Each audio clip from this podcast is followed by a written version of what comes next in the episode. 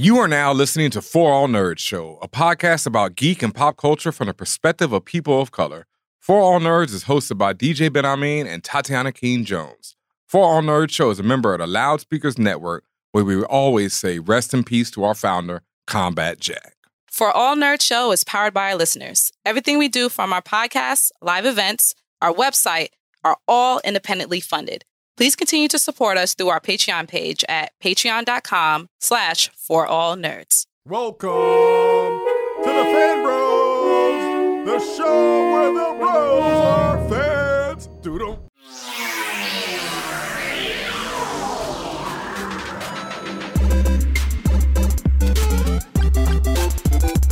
And what's up, y'all? Welcome to another episode of the For All Nerds Show.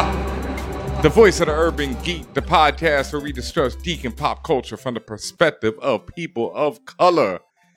And as always, back in the captain's chair, it's your boy DJ Benhameen, aka Thought Pilgrim, Bid Fetch, Lionel Richie, De La Troll, hmm. Toss a coin to your ninja, a baby Banks.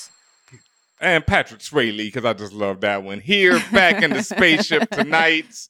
And as always, I'm joined by Tatiana King, the Grand Duchess of Tech, also known as Chance the Parappa, Princess Preach, the Ting of the North, Deuce Piccolo, Beretta Scott King, and Lambo Calrissian. hmm Very nice, very nice. Welcome back, welcome back. I think it's been a week or so since we've been back in the spaceship. We've been doing big, big things, though. You gotta understand, a lot of things are going on, such as the Safe Negro podcast show. You yes, know, big ups to everyone who's been showing us love and support and Mhm. feedback and all of the things in between. We appreciate you so much. We really uh, enjoy the fact that everyone's enjoying us. Shout outs to ourselves as well as Portia P for holding down the Winthrop House Mm. over on the Safe Negro podcast. Also, shouts to everyone who's been buying the merch. We see you. We see the Mhm. t-shirts are flying off the shelves. I'm very excited about that because that means we get to pay for what better equipment, more opportunities, more people to bring on the creative team. So uh, the more you support us, whether it's listening or or being part of our Patreon or buying our merch or whatever the case may be, the better we get. So once again, much appreciation. Mhm, And let them know where they can do all that at. Uh, for Patreon, you can always find us at patreon.com slash for all nerds. And our TeePublic is teepublic.com slash for all nerds. And right there, you can get all that merch that we just talked about. You can get the Safe Negro podcast show t shirts. You can get the For All Nerds t shirts. You can get the mugs, the stickers, The, The- mask. the mask, the mask, the laptop. The masks are actually fire. The I like masks are pretty comes out. fire. Yeah, it comes Yeah. out pretty solid. Thank you to everybody who's been posting those pictures. Please tag us in them at For All Nerds and at Safe Negro Pod. If you do cop any of this merch, make sure you tag us in the pics so we can see y'all beautiful faces out there stunting and shining in these, you know, wares. And like we said before, patreon.com slash for all nerds. Thank you for everyone over there. And, you know, just thank y'all, man. You know, we miss y'all. You know, we happy to be back. You know, like we said, we've been over at the Winthrop House doing our thing. About to be in our fifth week over there, but you know, we here back on the For All Nerd Show. Big things happening behind the scenes. That's all we can say about that. But big, big things. Thank you for all the support and love, man. And um, you know, it's been about a week, and we've had a little bit of time to process this, and we, I think, uh, we mentioned this definitely on the last episode of the Safe Negro uh, podcast show, but you know, uh, friend of like personal friend of mine, and I mean, just one of the greats. You know, I mean, we can talk more, but Chadwick Boseman um, passed away last week. It was his untimely. I mean, I don't even like saying untimely because everything happens for a reason and in its right time. And but you know, he was taken from this plane at what people would consider a very young age, and um, yeah, it's it's a lot, man. I I I, I talked a little about it on Twitter, but you know, I knew Chadwick like not like you know, you know, not like even I know you Tatiana, but like just you know, we went to Howard at the same time. He was very close with a lot of friends of mine who I'm still very close with, such as like Ta-Nehisi and um, my people's Camilla, Oni, just on down the line. And every time we'd see him or I'd see him anywhere, like at the Black Panther uh, press screening and at the um, both Endgame and Infinity War, he was just always like, "Yo, what up? What up?" You know, HU, all that. We'd be talking and shit. And like I said, he was very close to a lot of friends of mine.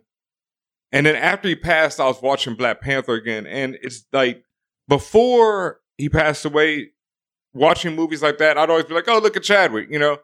But then when I was watching Black Panther after he passed, I was like, "Oh shit!" Like this dude really was T'Challa, just like um, Robert Downey was Tony Stark. You know, like and to inhabit that role, and like we always talked about Black Panther and stuff, and I always feel about giving people their love and their roses while they're here, and I feel like we did that.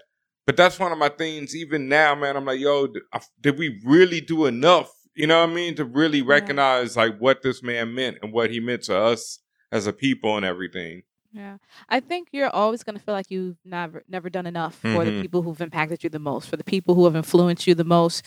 You are you will probably forever feel indebted to them and will probably feel like nothing will ever compare to what they've given you because again, that person has helped your own life path. And mm-hmm. the same can be said for Chadwick and the fact of the matter is he literally, literally, not figuratively, no, but literally inspired and, and influenced generations. Mm. Generations of people who have gone to see Black Panther, generations of the diaspora who saw themselves in a superhero light, kids who their first time ever seeing a superhero that looked like them, whether you were talking about Black Panther or Nakia or the rest of everyone on the screen. Like for him to lead with such love and lead with such understanding and care for the black community that is immeasurable mm-hmm. and that's also why it's so difficult to put into full terms how much chadwick means and meant to people and and why it's taking so long for a lot of people to even share their thoughts um we were also like watching as different people would speak on chadwick and i know either today or, or just some point this week depending when you listen um, Lupita Nyong'o spoke up, and what she said was was hit me very profoundly because she expressed something that I was thinking, which was Chadwick didn't waste time, mm-hmm. and you see that in the roles he took. Like I remember people clowning, like, and even us, we were we would clown in like, oh, who gonna play? Like every black luminary is like, mm-hmm. who's gonna play him? Chadwick Boseman, right? it's like there's nobody else to play him, but then now when you take into context what he was going through and what his purpose and his mission was it doesn't sound funny anymore right mm-hmm. it sounds like damn he he literally was here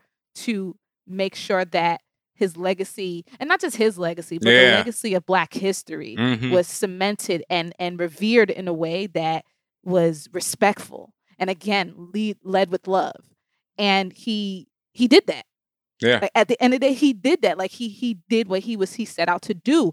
And the amount of work he did over that time period when he was sick and what he accomplished during that small space and even before, but particularly in that small space of time was incredible. Mm. And it's also like you don't want to glorify, you know, because people have been like, you know, he was disabled, you know, and that's I everyone makes their own choices and we have to accept them. And you know that was his choice in his life to do these films and everything. But we also want to make sure that people understand you know don't glorify pain or any of that stuff. Like go to the doctor get yourself checked out. Don't overwork yourself to death trying to do something or trying to compare your life to someone else's. You know that's a big problem in our society where we all want to oh look at this person. They were this old and I only done this so far. So made sure of that too. You know, if you want to honor this man, honor him and how he lived and how he lived for other people and how he represented for other people as well as for himself. And like you said, that's what's so impressive to me because it goes. It's I mean, T'Challa alone is so ridiculously Iconic. legendary. Yeah, and just like you said, like from the youth, but then to you know seventy. I remember I saw somebody tweet there talking about at the end of it, their 72 year old dad turned to him and was like, I've never seen, or I thought I'd never see us on the screen like that. Yeah. You, you know? And so, like, yeah, his, generations. His impact, his impact cannot be overemphasized. Yep. So, it's, it's it was it's absolutely important, and he will continue to be important because at the Mm-hmm. end of the day, Black Panther lives forever. Yes. King T'Challa lives forever, and, and King Chadwick will live forever. Mm, facts. All right, so you know, once again, blessings to his friends, his family. Like I said, I wasn't as close to them as some of my peoples. I know y'all are going through it. You know, sending love to all of y'all out there. I've talked to some of them personally, and yeah, man, it's it's a lot. But you know, as always, we're gonna get through this. You know, 2020 been a lot for everybody, boy. But man, Mm. you know, we here for each other, so we gonna keep it moving, man. We gonna keep it making it, right? We got we got to keep it there for each other, man. The sky is orange. Mm. shit is so much. Every week, 2020 is throwing something else at us. fam, it just don't miss, boy. Like they talk about Ice Cube talking to Oh, Biden now. Fam. My. I I don't want to talk to. Biden. Don't don't have I- me talk. You know, like uh, uh, I know this isn't a political podcast, but I just want to say one thing. I really don't like that quote unquote certain people are considered like the kings or the spokespeople of black people in America. Like none of those people, and and and, and I respect Snoop Dogg, Uncle Snoop, you're great, but none of those people represent me. no. I represent my views at all. Mm-mm. So I don't like the fact that these are the these are the people that are chosen to to represent the black community. Like like there is no spokesperson that expresses what every black person in the United States needs and there never will be because we're not a monolith. I understand it, and I understand there's certain people who may represent certain ideals, but not those three. Sorry, Mm. not not in my view. Not, about- at least not the people who need to vote right now. I I mean, but who else do we got? But why? But, but okay, I have a question for you. Who who represents white people in America? Who's the spokespeople for white people? Who's the spokespeople for Asian people, Donald and Trump. particularly for East Asian people mean- or Southeast Asian people? White people is Donald Trump. You oh wow. Mm. Well well, 53%. I mean, does not have a good view on you. Not all of y'all. You know, look, hey, and that you know that's where we're, that's where we're at. Like, But no, but that's my that's my only point. It's just like I just feel like with this with this group of black people, it's like oh, there's a certain person who represents y'all or who yeah, always. That white people don't like- have like a for- representation. I mean, I you want like to be real. example, people yeah. like people like DL Hughley, they do have a large following. They do have, you know, like if you look at stuff like the Breakfast Club, they do have a large following. People who feel like those that they are represented by them. But I just feel like there's so much many more people who don't feel that way, me included, and it's just like we get lost in the sauce, and then you get headlines like Ice Cube, who has been saying wild anti-Semitic things, is going to meet with uh, Biden. Like, no, no, I'm good. Oh, you haven't seen his Twitter account. I've seen his Twitter His account. His Twitter account went off the rails in It- the last it- couple of months. It did go off the rails in the like last couple of months. super months. off the rails, and, and and and this is not me misinterpreting it. This is like straight up. Yeah, I know. I I've just always um, and that's a whole probably another episode. That might be something. Yeah. We, no, no, but um, just to make it short, I've always had a problem with the word with words. You know, like anti-Semitic versus uh racist versus like homophobic or transphobic. I feel like uh anti-Semitic gets this special thing. You know, it's like, but we Special thing in my way. um people don't say anti-black. There we go. People don't Yes, say they do now. They do. now they do. See what I mean? Now. Now we're getting hip to the game. See what I mean? But before, trust me, it wasn't ever like that. And it wasn't. ab- absolutely. No, of course not. And it's never blackophobic. You know what I mean? It's never African American phobic. It's never like because those w- words mean things, and there's power in words, and they don't ever want to grant that. They can say they hate you, but they don't want to say they fear you. You know what I mean? Because that's uh that's powerful. You say black phobic, wow, game changer. All right, we'll we'll delve into more into that on a whole other I episode. just- But I want you. go, I know, but I want you to think about it. Y'all throw it home and think about that one for a second. It's a game changer. You know what I mean? Trust me. Like just like you said, they never said anti-black before, but they always said anti-Semitic. You know what I mean? If Jewish, if you know, it's like you have to remember what words are. Like, um, Well, Yeah. I, I understand the words. I just Mhm. what what I'm concerned. with, I'm not trying to go down to Princess Olympics. I'm just literally just talking No, about yeah, no, why Cube ain't the one for this conversation, Facts. particularly. That's it. Now But- there's more to it, like you said, but we're Mhm. not a political podcast, so I mean, but we talk our shit. You we know? talk about shit. But Yeah. I, I wanna I wanna move on to the geek shit too. Okay, true. And I also just want to say though to everybody, fucking vote. Register to vote right now. Like if you're listening to this, I don't care who you voting for. I don't care where you at in this United States, but you know, if, especially if you're in the United States, obviously, register to vote and vote for somebody, especially in your local elections. It matters. Local election matters. And while you at it, throw something up on that, you know, presidential. What else you gonna be doing? Like you at, you know, people like, oh, you know, I'm like, nigga, what else you doing? You, you, you, you know, you just don't sit there and not feeling something. Come on, fam, did, did it right. All right. But moving on, let's talk about some geek shit, which is also some political shit. See how it just all works out here? it all does work out. Like yes. it, it, it does all uh, relate. So Mm-hmm. the Dune trailer came out. Well, well. That's how you feel? No, I mean, so I I'll just share really heard it just- all before, you know. Well, just my just my overall takes. First of all, I don't really know much about Dune, or did not know really much about Dune Okay. until I did some. There's that. Some reading. Some Yep. reading. Uh, I don't know anything about the previous movies or some miniseries and all that stuff that happened. I don't know anything about the books. But after reading, I have. I I, love- say this to say I love the have disclosure. no context yeah, I love the disclosure because right I want to be clear. I think we need to always be honest, right? I Oh, have no, I have no huge context besides this is a sci-fi, apocalyptic looking thing. Fine, everyone's wearing Yeezy season eighty five. Fine, there we go. Yep. but after reading through a great deal of things this Mhm. morning and getting to know a little bit more about it, based just based off of that and based off of what I saw, the movie looks cool. It looks good from an aesthetics perspective There we go. from a from a sci-fi approach it looks interesting. The overall story of what they're trying to tell seems interesting. Isaac isaac is a god and a zaddy. I'm here for all of that. Really happy to see zendaya and really th- there's a huge ensemble cast in this movie so i'm, I'm really i mean even drax is in this shit drax version 2.0 Looking ill. looking yeah so so from aesthetics beautiful.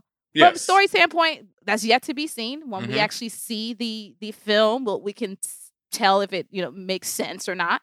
Um, I I will I do want to give just an overview because I'm not the only one who really didn't know much about Dune. Yes. So, uh, long story short, it's set in a distant future. It's a uh society. It's an interstellar society which has various noble houses that have that control their own fiefdoms. And Dune tells the story of uh, Paul Atreides, whose family accepts the stewardship of the planet Arrakis. The planet is horrible, sparsely populated, but is the only source of melange, also known as the spice. And this is uh, the Spice spice is life. Spice is life. Spice is a drug that extends life and enhances mental abilities, and spice is necessary for space navigation because it requires like multidimensional awareness and foresight, and only this drug can give you to you. So, like we said, spice shows up. Spice is only on this planet. This family that Paul is is s- presumably part of the head of, um, they're trying to basically manage this planet where there's this special drug. It can only be produced on this planet, and so this story explores like the interactions of politics, religions, ecology, technology, emotion, etc., and how the struggle for the control of Arrakis and its spice uh, continue on. So, from a from a that plot perspective, sounds pretty interesting, right? I think. Um, I also learned about Dune that it borrows heavily, heavily from Middle Eastern culture. Uh, Hannah Flint, uh, last year, I believe it was last year, wrote a really great piece on sci-fi about why Arab and Islamic res- representation matters in the new Dune. And obviously, this was before you know all of the clips and stuff got put out there, and, and who's in in that. And then with that understanding, um, when the trailer came out, Lexi Alexander, friend of the show, had some choice words for it on her Twitter. She tweeted, "Ah, yes, a film about Middle East culture, shot in the Middle East, without a single Middle Eastern actor in sight. Can't wait." There's that. So there's that. So with that understanding, Ben, I mean, what do you think? Hey, um, I I I echo the sentiments of Lexi Alexander. First of all, like I do know a little bit more about Dune, I guess, than you do. I've seen the original film. I've read part of the sequel book. I never read the uh, actual thing, but I've done, you know, I've known about Dune since I've seen the first movie, And so I've done a lot of, you know, like reading online about the story, Wikipedia, all that. Because it's always been an interesting culture and everything to me. And then when I found out about how much it takes from Islamic culture, that was also like, oh wow, you know, of course it does, you know. And um even of course it does. yeah, um I want to go back to even uh, Mr. Junot Diaz, who was on one of our episodes early on. And his quote about Dune is if it wasn't for the history of breeding human beings in the new world through uh, slavery, Dune doesn't make sense. You know, and that's um part of it. And that's what Lexi is alluding to. It has a lot of references to people of color and specifically to Arabic people, and yet I mean, there's a whole race based on nomadic people, Middle Eastern nomadic people that's in Dune. yeah, Like, and literally the name is derived from the original word. So, Yeah.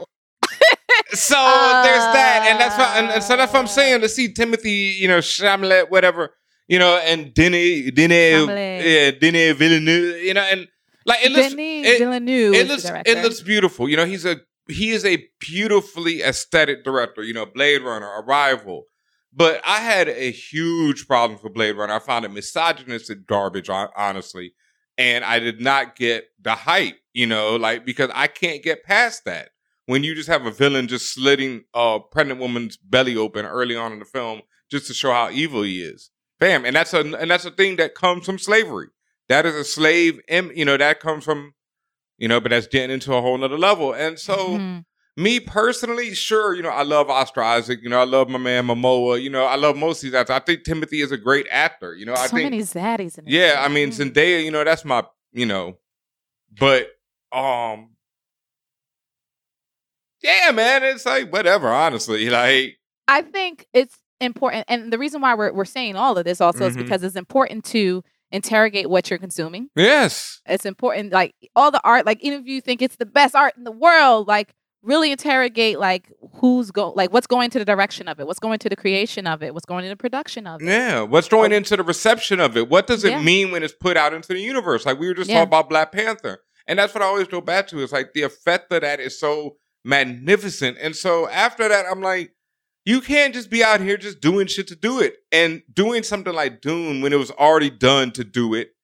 And it's a very complicated book. That's the other thing. The first It movie does not get it at all. When I tried to read that second one, it was when I was locked up. I'll let y'all know. And I, you know, I was reading anything I could fucking get my hands on. I was still like, ugh, this is a hot mess. You know what I mean? Like, I just can't get through this. Like, I got like 100, 200 pages into it. And there was still like 400 more, you know? And it was just like, all right, B. Like, I, you know, whatever. I mean, I mean, it's so funny because they said there were multiple stalled attempts in the 70s to- multiple. to, do a film. there was, um, I mean, what, I see, I see at least four. There's a book about one of them because this famous director wanted to do it, and so they actually had the storyboards and his art, and it was um, damn it, who was it? But there's a whole book and like I think a documentary movie about this movie that never got made. That's how deep it gets. Right, right. Yeah. You had the you had the film in '84 by David Lynch, Yep, where you say it was widely panned by critics. it's a it's a hot mess. It's It's it's, a, enter- it was it's widely wild. panned by It's critics. wildly entertaining though, but it's a hot mess. You know. Yeah. Yeah. Um. But but someone who was like involved in like the actual rights of it um said that they thought it was great. so Yeah, I'm like, okay, there's like um that there's some there's iconic moments in that first film, you know, and like even that fight scene that we see between Thanos, I mean Josh Brolin and um Villeneuve, I mean not not Villeneuve, that's a Chalamet in the uh Timothy. trailer, yeah, between Timothy, Timothy. Timothy, and, and and and Brolin, um Yeah. even that the effects in the original movie were they're not better, but they were iller how they do that force shield. Because the force shield in the original movie is like these blocky squares, and it's just you know it's back '80s effects, but I like the it just looked more interesting. You know what I mean? It's just more Mm. different than this. This just looks like okay, they got force shields. I've seen it. You know what I mean? Well, well, the for the '84 movie, um, Oh. uh, Frank Herbert, who who is the that's author the one. Yeah. He's the one who said he thought the 84 movie was great. It- There we it- go. Like he said, yeah, there was some creative liberties, but overall they understood my voice. And everyone else was like trash. Um uh, and then again, there were several attempts made in well, there was a 2000s miniseries. Yep. There were several attempts in mid 2000s to do it, and again, shit keeps falling apart. And then finally, you have this 2020 by Yeah. Denis. We'll see what happens. I mean, it like I say, my man visually is a monster. Well, I wonder who was cinematographer on it because you know Bradford uh was on Brad- was on Arrival. Yeah.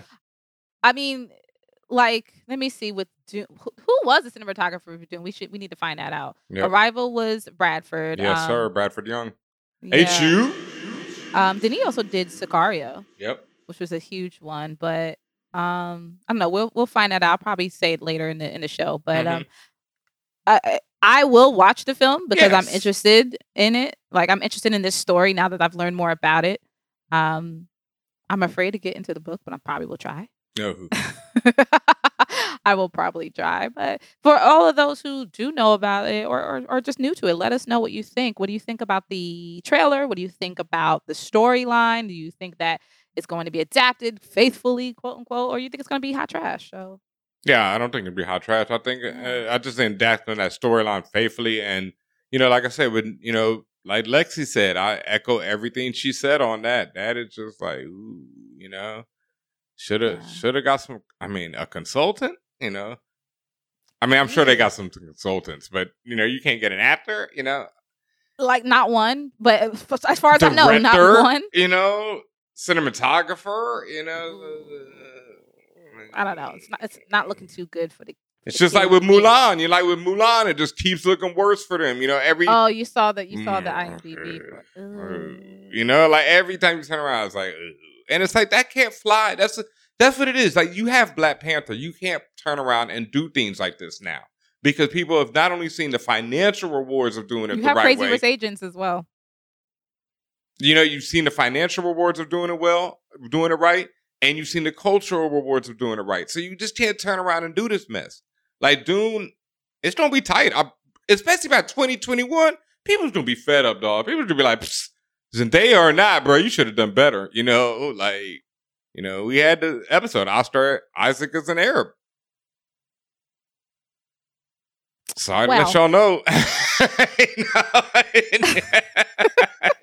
in case you missed that.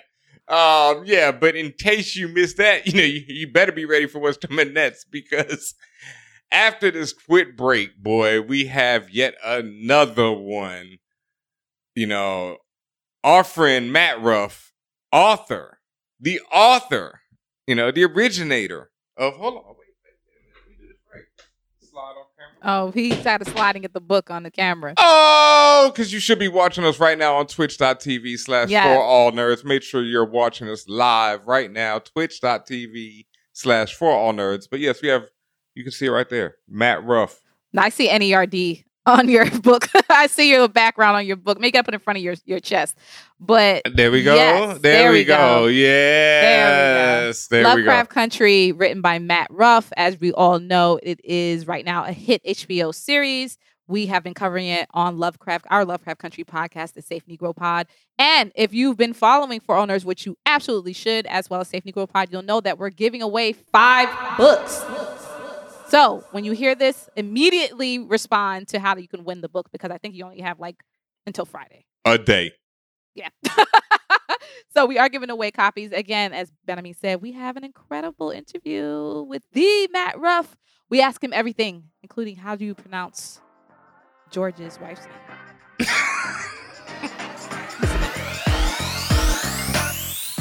Hi, I'm Professor Brandon Ogbunu, a scientist who studies genetics and epidemics, and when I'm not doing long division, I'm listening to For All Nerds. Hey yo, this is Danny Lore, and this is Vita Ayala, and we are Twin Speaks. And when we are not writing Ironheart or James Bond, we are listening to For, All Nerds. Hi, my name's Genevieve Kang, and I play Jackie Veda on Netflix's Locke and Key. When I'm not cooking up new recipes in my kitchen, then I'm listening to For All Nerds. Hey everybody, this is Peter Ramsey. I am the director of Rise of the Guardians and one of the directors of Spider-Man Into the Spider-Verse. And I like to listen to For All Nerds with Tatiana and the great Benhameen. Hey, this is Hiro Kanagawa, actor and playwright, and you are listening to For All Nerds All the Way. Hi, this is Lexi Alexander, and I'm a filmmaker and a writer. And when I'm not playing with my vintage toys and feeding myself and my dog, then I'm listening to For All Nerds. Hey, what's up? This is Ato Essandoh, and when I'm not on television and movie sets, I am listening to For All Nerds.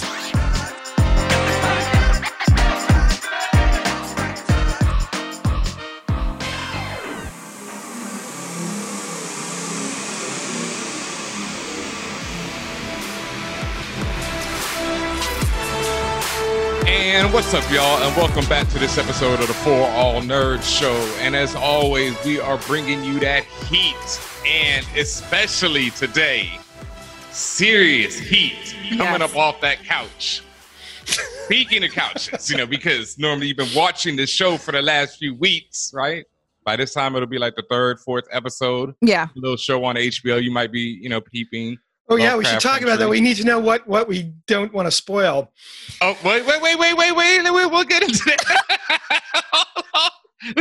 As you can tell, I can't even introduce the man because he is too excited to be here. Mr. Matt Ruff, the author himself of Lovecraft Country, is making his triumphant return to the spaceship. Welcome back, sir. Thank you so much for having me back. This is wonderful. It's, it's great to see you folks again and to actually be able to see you this time. So right, yes. right, right, right. Um, so for for just those listening, if you don't know, Matt Ruff, he is the author, obviously, of the Lovecraft Country book, but he's also the author of several other bodies of work, such as Bad Monkeys, The Mirage, uh, Sewer Gas and Electric, the Public Works trilogy. And if you would like to read more about those, you can just Google him really quick. But in the meantime, we're gonna talk about Lovecraft Country today. And like you said, Matt, it's been a while since you saw us or or, or heard from us um, um in person. And you know, it was three years ago. At the time, you were talking about a very insignificant book called Lovecraft Country. Uh, wow. You know, no, it's you true. know, it's absolutely true. Man. Jordan Peele changed my life, but You know- before that, yeah. I mean, fast forward to now, Lovecraft Country is adapted to a major HBO show. Like, how does it feel to be blessed with For All Nerds magic and become a megastar?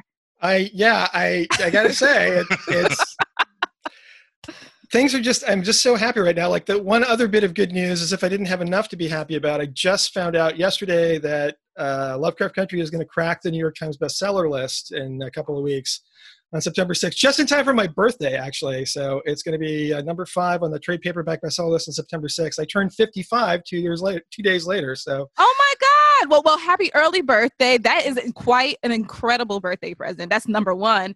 And like number two, like how crazy is that? Like we've been, I mean, and and and don't mind my little snark in the beginning, but we've really No, been no, raving about your book since uh, I don't want to say the dawn of time, but since the dawn of our relationship. Like we've we've loved your book. Like we love the no, nuances you guys, you folks were early adopters Yeah. for sure. So it's again, and uh, I mean, the only downside is I keep waiting for like something bad to happen to balance us out. Like I'm going to leave my house and get mauled by a bear or something. And um, the law, the, the, what was it? The the law of balance of the universe, right? yeah, yeah. So I'm just trying to be very nice to people, so not to bring that on. But no, Very it's smart. been an amazing. It's been an amazing. Uh, you know, I mean, the, the, the past few years have been amazing, but particularly since the show debuted, it's just been like, Yeah. Ah.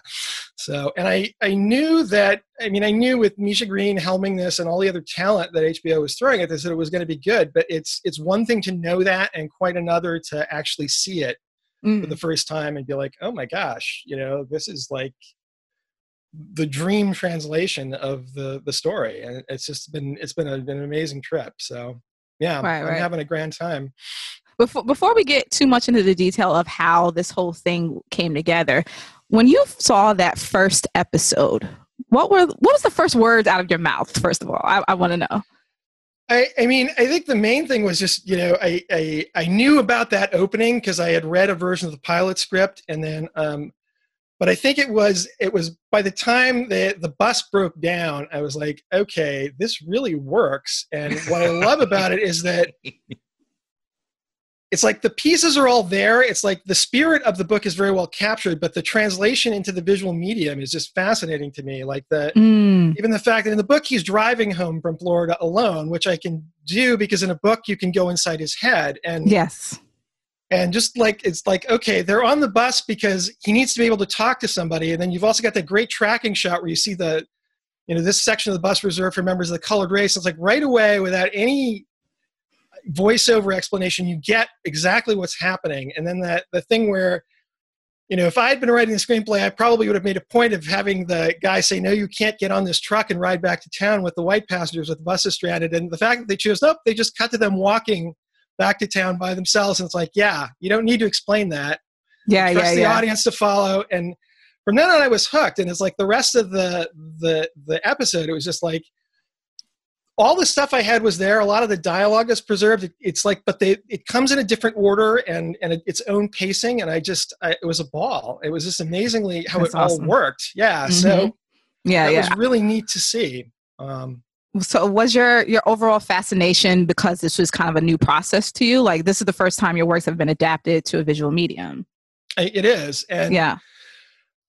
I, I mean, one thing I'm, I've, I've seen enough other adaptations to know how lucky I am that it worked this well because I've, I've seen, yeah. but I, kind of, but I mean, this goes back to like the first conversation I ever had on the phone with Jordan Peele and Misha Green, where I've had other phone calls with people from Hollywood where you wonder if they read the same book because they're talking about, it's like, what? You want to do what? And, and sometimes it's just like, oh, yeah, we want to, we hear that Lovecraft is in the title. We kind of want to look into something that has something to do with Lovecraft. And, you know, then I get on the phone with Misha and Jordan. It's like, oh, yeah, you, I finally, I found my people that who know what I'm trying to do here and are Yeah. excited for the same reason. And so, yeah, there is that. It's it's not just the the the fortune of seeing it turned into you know a visual medium, but that, that it's been done about as well as you could hope to see. You know that that was what was really astonishing. So um, yeah, yeah.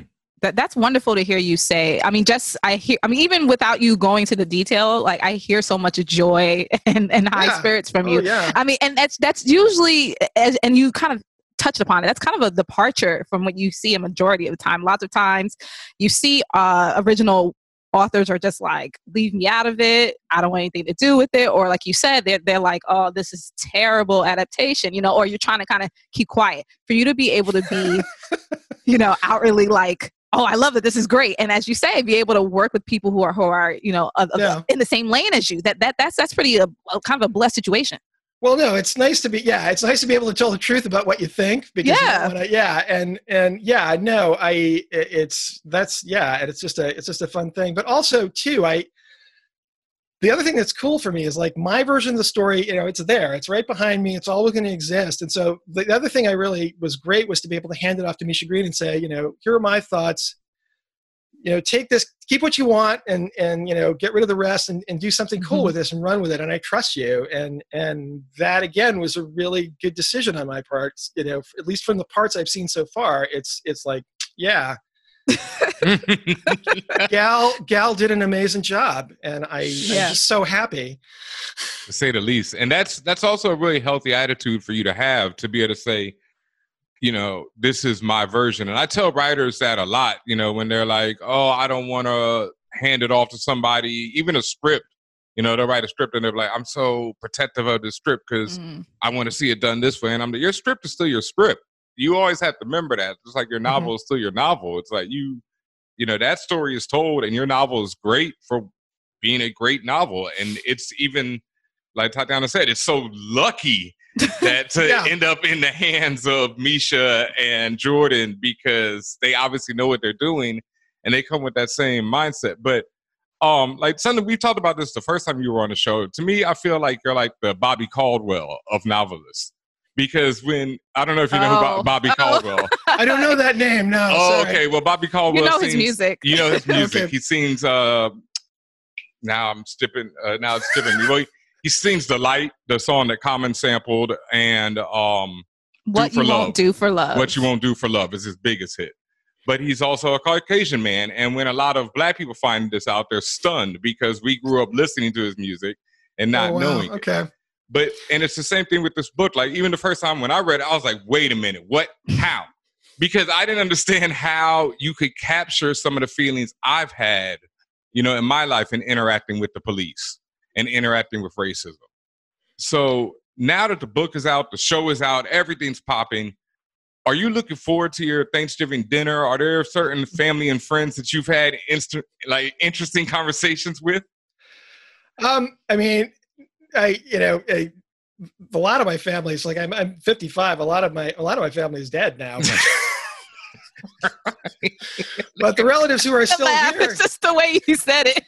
it's like, oh, they're dead now. So you're very But Chico, no, I- very I mean, I- Chico Leo of you.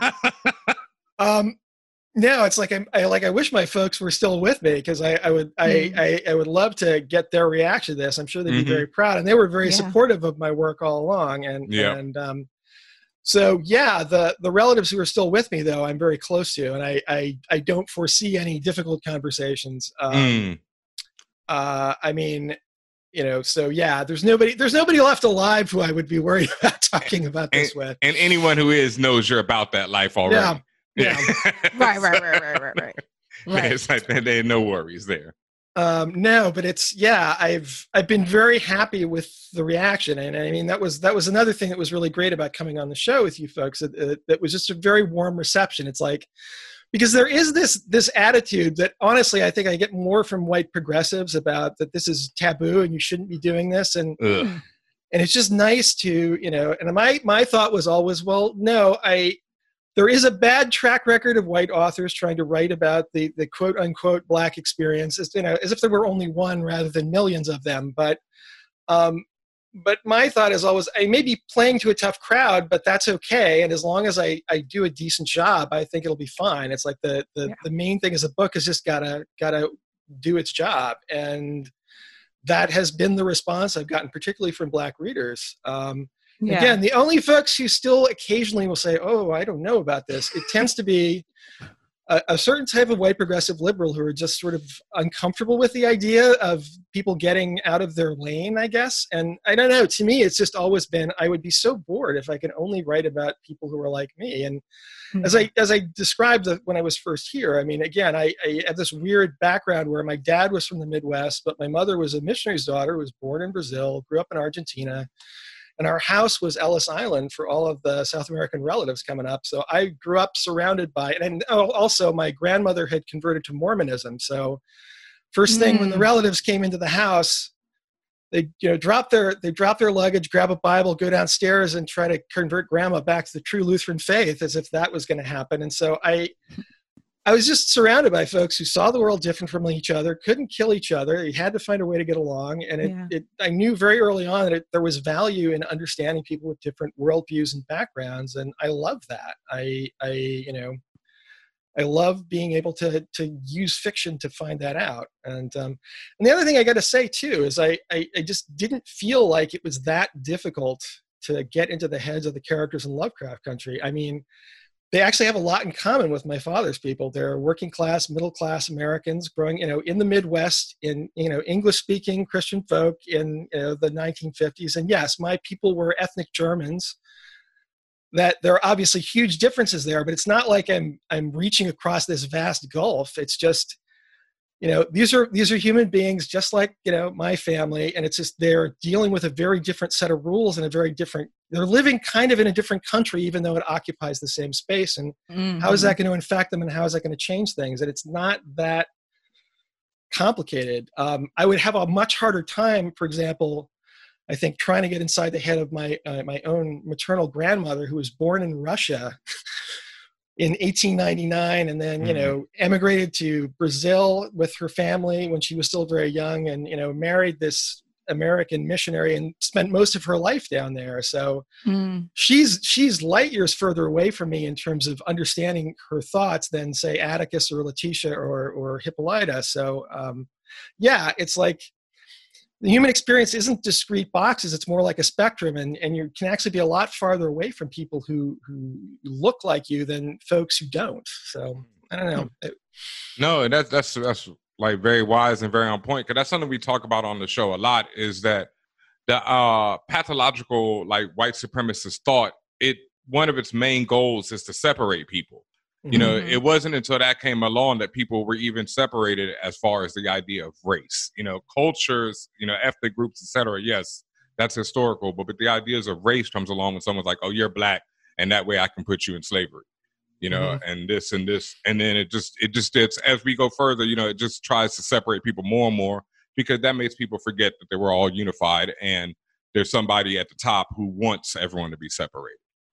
So it's Yeah. really, you know, great that you already recognize that and, you know, your book expresses all this.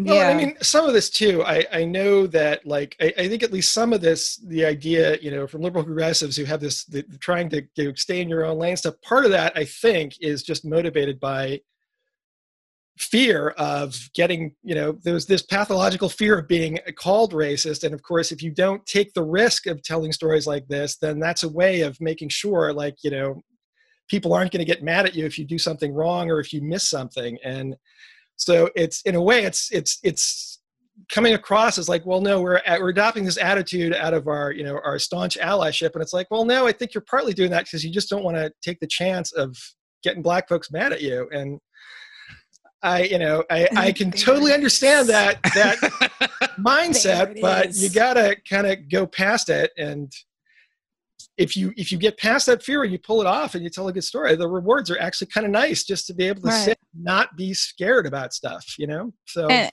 and that's my general issue like that that idea of fear stopping you. And i understand that this is on different psychological levels but it's something that you even teach children or, or if you if you try to be good with with how you raise a child you try to teach them what you need is on the other side of fear. What the, the better part of your life is on the other side of fear. When you're doing something as simple as learning how to ride a bike and you're terrified Yeah. because you're like oh i'm gonna fall i'm gonna break something i'm gonna i'm gonna bleed whatever you have to get past that. And it seems like such a simple concept uh in, in on paper but in practice it's just like oh I, you know i don't i don't know up from down. And and i'm you know i'm just that has always been the most concerning part for me when it's come to so-called white allies. Um Well, even simple fears like why are you afraid to say black people?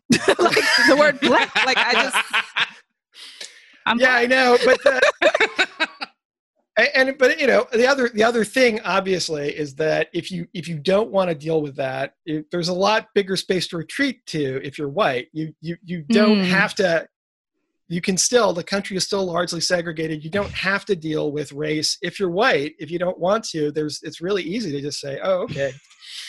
I'm i'm not going to go there. And yeah and if you're black it's a little more difficult obviously. There's the the, the spaces where you can be left alone are a lot smaller. And so the the the motivation to break beyond that is obviously a lot stronger but yeah.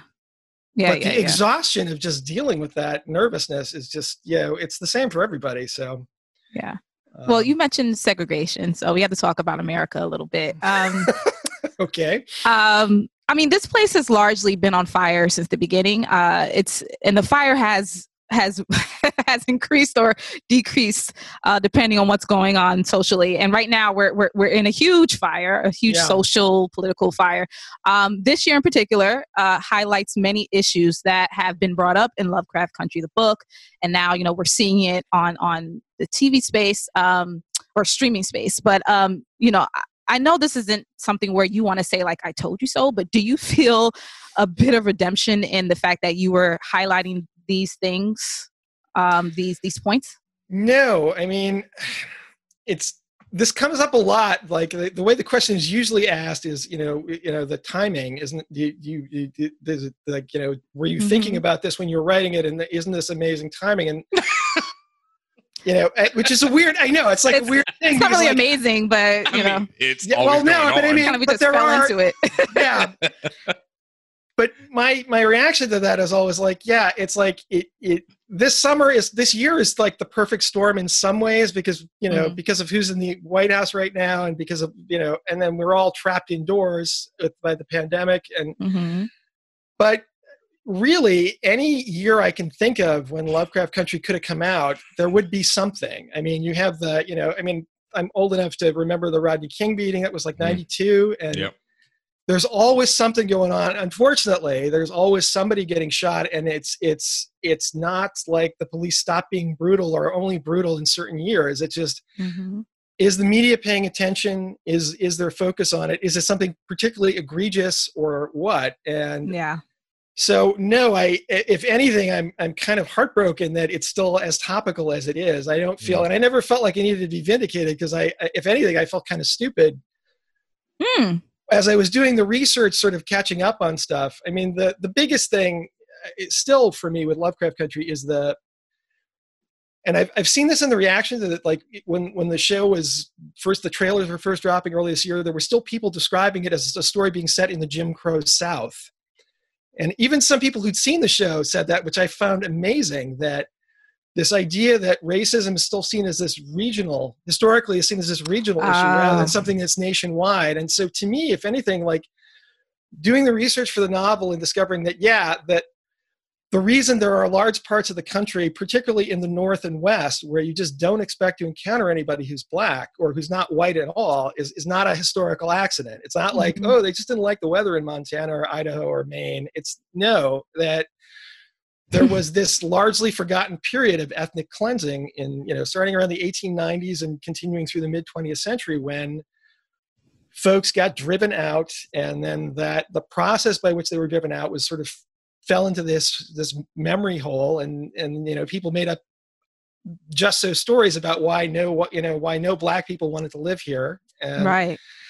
So sort of like finding that out and just you know reading about that i'm like oh yeah this all makes sense and i didn't know it and you know let me put this in the story and talk about it. So if anything i feel like i don't feel vindicated. I feel like yeah it's it's unfortunate that more people don't know this and it's unfortunate that it's still relevant um, yeah, yeah. I mean, your, your this show and your book subsequently is having a similar effect to Watchmen. Um, Watchmen actually uh, apprised every, uh, not everyone, but a lot of people of the Tulsa massacres. mhm. Um, of, and as you mentioned, these these points in history that have fell into these memory holes, or really what it is is is being erased out of history because Mhm. people aren't taught this in school, or it's or it's downplayed in books or what have you. And I mention that because that also feeds into what you just said about people still making this a regional thing. Um, like I like I I'm a millennial. I lived in New York most of my life, and that's not something that they talked about in the history books. You know, it was either brushed over or not even mentioned at all. And then it was always positioned as, oh, this is from the South, and it came north to get free. And there's no there's no other conversation about it. What we've learned is that, or what what we take from it then is that, oh, it was more overt down there in the South and more covert up north. Yeah, And then, I mean, you know- you know, you had things- extensive signage in the South showing you where Yeah. you couldn't, couldn't go, which is Yeah. why you, that's the other funny thing about the Green Book is like people assume, well, you you need the Green Book when you went traveling in the South, and it's like, nope, actually, Mm-mm. you need the Green Book everywhere else because in the South you knew you knew unless it explicitly said, you know, colored folk, you were not welcome there, and in the in the North you might get a sign, but more often you get a weird look and the guy would say, "Oh, sorry, I forgot to put the no vacancy sign on." Or you'd sit down Mhm. at a at a diner counter, and you, if you were lucky, the waiter wouldn't see you. If you were unlucky, it would be like, yeah, episode one of Lovecraft Country, where people would show up to escort you out of town. And so, yeah, I I mean, for me, the like I, I don't know if I talked about this the first time I was here, but like the the earliest er moment of inspiration for what would eventually become Love Country was actually when I was back at Cornell in 1986, 87. And I had a friend named Joe Scantlebury, who was the residence housing director at Ujamaa, which is the Mm. program house affiliated with the Africana Studies uh, Center. And I came back from taking this long hike in the, the farmland around Ithaca one day, and I, I stopped in to see Joe, and I told him what I've been doing. And I'm saying, you should go hiking out here too. It's really cool. And he just laughed and he said, Matt, I'm I'm black and I would like to live to see graduation. I cannot go walking around in the backwoods up here. And I'm like, what are you talking about? We're in the north. It's the 1980s. And he laughed again and he said, Yeah, I know, but I can't do that. And and that was like, you know, thinking about that the next time I went out walking and the kind of folks I would run into, of course, everybody you would see out there was white, and they were the kind of folks who drove pickup trucks with gun racks and they'd have a big dog riding in back maybe. And Mhm. I was fine even with long hair because we were far enough along that hippies were not a, a problem. But if I looked like Joe, you know, that might have been a very different reception. And that was sort of like that that really stuck with me. And and that idea that yeah, the North is a problem too. That's the first inkling I really had of that. Mm. Um, so I mean, obviously growing up in New York City, you knew too there were neighborhoods where if you if you didn't look like you belonged, you get into trouble. But that was that again seemed like a separate, more of a New York thing than a than a racial history thing so much. But yeah, That's Mhm. kind of that's kind of like a uh, neighborhood thing because you see that a Yeah. lot of places. Yeah, yeah, yeah. yeah. And it's interesting you were talking about like we we were talking about the whole Tulsa massacre and how it's come up in Watchmen and now it's come up in your show. And recently I found out how many people, like you said, speaking about even New York. I'm not even from New York, but how many people didn't know about Yusuf Hawkins. hmm And that's such a recent thing, you know, but people, this country does such a good job of covering up its history, especially the history that it was, doesn't want to pay attention to. You know, it, it does the best job of celebrating the history that it wants you to pay attention Yeah. to, but all the history that it doesn't want you to pay attention to, it just, you know, really puts under. And it's really good that things like Watchmen and your show, well, this, you know, Lovecraft Country and everything are now coming along and doing this. But on a so related note, what was your, or so far at least, without spoilers, what has been your favorite thing just about this whole process of your book going to the screen? Wow, that's a tough call. I mean, the whole thing has been so interesting. It'd be hard to pick one thing. I mean, I, I probably, probably watching the pilot and and just Mhm. seeing how good it was going to be was probably the biggest thing. Um, Mhm. But there have been Mhm. so many moments within the production process, and now watching it come alive finally, that that I, it would be really hard to pick just one. Were you involved in the writer's room? No. Um, Hmm. If I'd wanted to do that, I would have had to move to LA, and, and I, you know, the idea of sort of like the other thing is, you know, again, it's like I told my version already. I didn't really, and I, I, I just didn't see the idea of me sort of like looking over Misha's shoulder while she's doing, because I don't even, you know, I don't know the visual language Mm-hmm. that you would Mm. need to do a proper job of um, translating it. So it's like I'd be out of my depth, and I I think she had her oh. own ideas of what she wanted to do, and I really didn't want to interfere with that because I I wanted to see what she was going to do with it too. So what a wild concept. Staying Yeah. in your lane. Wow. yeah, I mean, in that in that case, yes, actually. You, you wait, wait. So Matt, you mean to tell me you didn't try to white splain or mansplain? You Yeah, did it? exactly. no, it's like we had we had this we had this conversation at the beginning. I gave her my research, and then I had a a bunch of notes about what I had been thinking when I did Mhm. stuff, and like Mhm. why did I do this? Why did I do that? And I basically sent it to her with this big note saying, you know, take what you want from this, ignore the rest, because I know you're going to do your own thing, but I just want you to have an idea of why I did what I did Yes. and that basically you know that that that was the right approach and and so um, yeah that was basically the beginning and the end of my direct involvement in the creative process and then i got to visit the set a couple of times um, once in chicago when they were filming the pilot and then again my wife and i got to go down to the the big studio in atlanta where everything but the pilot was filmed and so those ah, were okay. those are really interesting experiences just to see how technically it gets made but again that was just you know courtesy visit not me telling people how to do stuff so Gotcha, gotcha, gotcha. What was, what was your reactions to the casting? Like when you saw Letty and Atticus come to life? oh you know it's it's interesting because i didn't i didn't know some of the actors but they i mean they it, it's at first it's odd because you don't know. Like I've, I've always got this sort of vague notion of what the characters look like that doesn't Mhm. really map to any specific person. So it wasn't until like i knew i knew Jurnee Smollett-Bell's work of course Mhm. um, and of course courtney b. Vance. And then when i found out michael k. Williams got picked for Montrose it's like he was like the dream guy the, the dream choice that you like Mm. when you're joking to yourself like yeah well who would you get to play Montrose well if I could have anybody, if I had a wish, of course, Michael K. Williams, but that's never going to happen. And then it turns out, Oh. oh, wait a ah. minute. it happened. So your fan casting came true. Wow. But um, most of the other actors, I just I, I I hadn't seen their work, and so it wasn't until like Jonathan Majors, you know, until I I mm. saw him acting on the set, though, it was like right away, it's like, oh yeah, that works. And then seeing the mm. seeing the first couple episodes, it's like, and and I like my first time watching Aunjanue Ellis act. I, I we were in Georgia, and I got to watch. She was doing a scene, and it it I it was just like I can't really talk about it because it's stuff that hasn't happened yet. But it was just like that's when I realized, oh, they picked the perfect person for Hippolyta. It's like I, this is I could not have asked for a better interpretation of the character. She's got it. This is awesome. And um, so yeah, I've been on. I've been like happy with all the casting decisions, and now it's hard to imagine anybody else doing them. You know, so this has been yeah. Wow.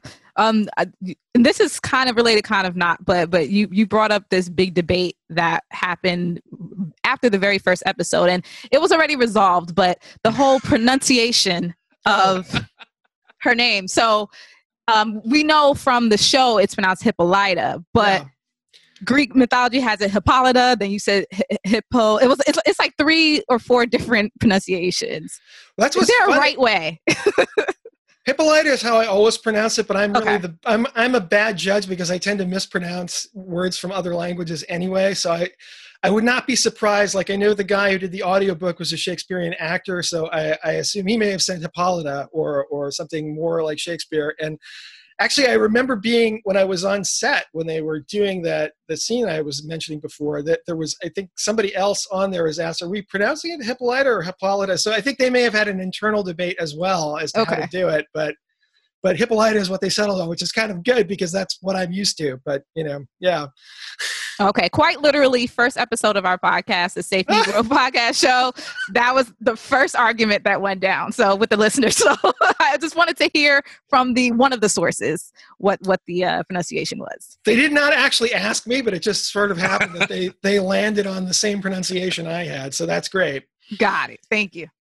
I just love it, man, that you, you know, were like, here, Misha, take this, you know, here's my notes, here's everything I did with it. Now go do your thing. Because I've seen and been involved in productions where that wasn't the But case. that doesn't happen. yeah, and it's just, you know, it's interesting because we know that that's your creation and everything. But like you said, just to be to have that knowledge and that wherewithal to be like, okay, I don't have mm-hmm. the knowledge of screenwriting, the visual language, etc., to make this work.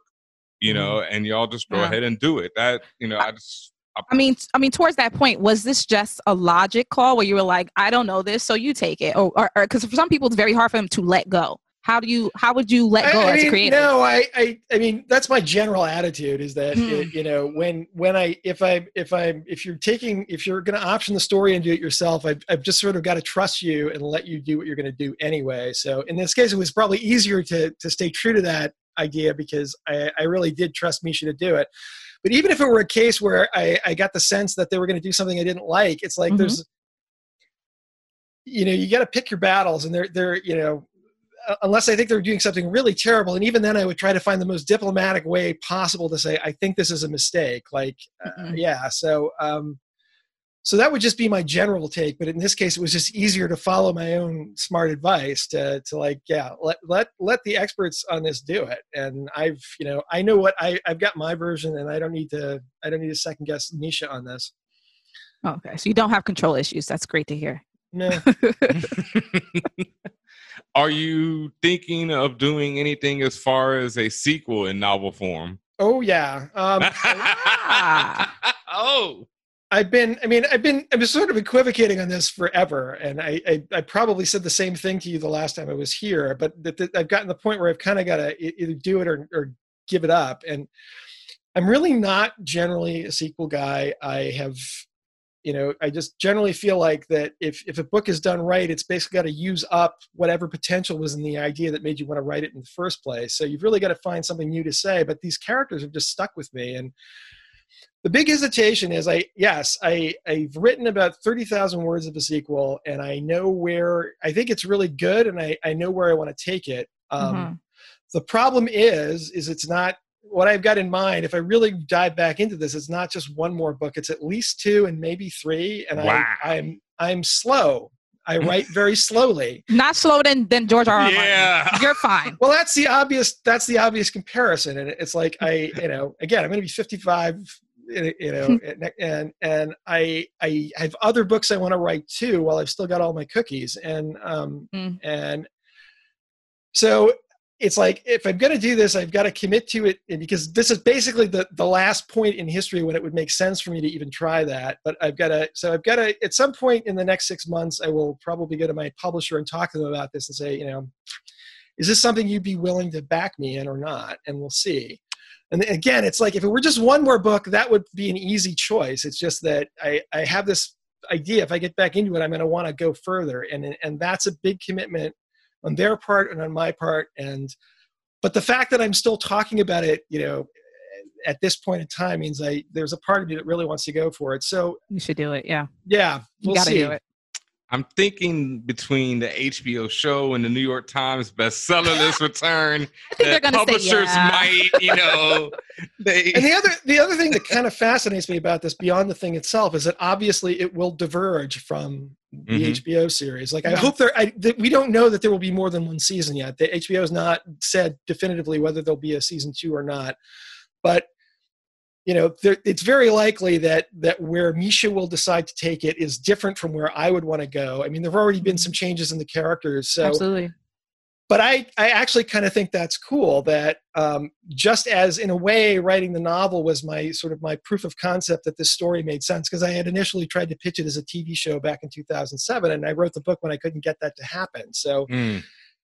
there's this kind of cool idea in my head like normally you don't you don't do that. You don't have two versions divergent divergent versions of a story in advance. Like maybe you if the series already exists and then they interpret the the tv show differently but Mhm. the idea of like no we, we're both starting at roughly the same place and then i'm going to go one way and you're going to go the other way and i would love to prove that there's enough potential in these characters and this idea that you can actually do multiple interpretations of it and i mean comic books have kind of already done this Mhm. where they do multiple retakes of characters and stuff but Yep. in in prose fiction it's less common particularly this scenario but there's, so that's that's the other thing that's kind of excited me about this. It'd be, be kind of cool to see if i could make that work. And and if audiences would be willing to you know follow along and and maybe be confused like well oh there's this this is the the the you know the atticus turner version of the story and then there's the atticus freeman tv series version of the story. So I mean, Um, we, we could have a whole Lovecraft, Uh, excuse me, Lovecraft universe if you really wanted to, a multiverse. Yeah. So, I mean, I, I think people are going to be for it. Everyone's been been, especially from the first episode. I, I think everyone's minds have opened quite considerably. Hmm. although it's been hilarious watching people on twitter like some of the ones are still figuring out that there was a book to begin with they're like oh you mean I mean, it's not based on Lovecraft just because his name's in the title, and What What do you think about the social media reaction? It's been fun to follow. And I'm smart Yeah. enough not to get involved in it. You know, when people are, I mean, most people are most people are very happy, but you do get, you know, you get the the the Lovecraft purists who are like, well, you know, why is it called that if it's not literally about H.P. Lovecraft's creations, if it's not literally in the mythos, and then. Uh, you know, and you know, there's some other folks who've got other issues, but it's just sort of it's it's, it's been really hilarious. And then folks who haven't, you know, you could google this stuff but instead they're just going to sort of make up in their mind what it must be about so i've and but and then also just the people who are obviously the people who are having their minds blown and are loving it that's the best part is the Mm. you know the black nerds who are like finally i got what i've been hoping for all these years this is exactly Mm. right and then the funny reactions of people who are like i want to watch this but i got to watch it during the daytime because i'm scared yeah. which is also I, I love that too so We've um, gotten so a ton no, of it's that. been a it's been a fun it's been a fun fun thing to just follow along and not not get into arguments with people because I don't need to do that. Oh, so you're not going to be like live tweeting or anything? You're trying to Oh, follow. I along? might I might live tweet stuff, but I'm not gonna I'm not gonna go after somebody if they say something. You know, Could you imagine? it's like Matt Ruff flamed you on Twitter because you had a horrible reaction. that that's the nice thing about this happening at this point in my life. I've seen another uh, enough other people do stupid stuff, and like you know, if if this were happening when I was 20, uh, God help Mm. me. Ooh. Mm. But yeah, but now I'm like, no, you know, I don't need to send that tweet because the, the moment of satisfaction will give me will not be worth the years of regret that would follow. So yeah, no. Ah. Oh, I want to see your Twitter drafts now. I know there's some there's some hot takes in there. no, I keep I keep them in here because if I even type them, I'm worried I will send one by accident. But yeah, it's just sort of- Ah. Smart no, move.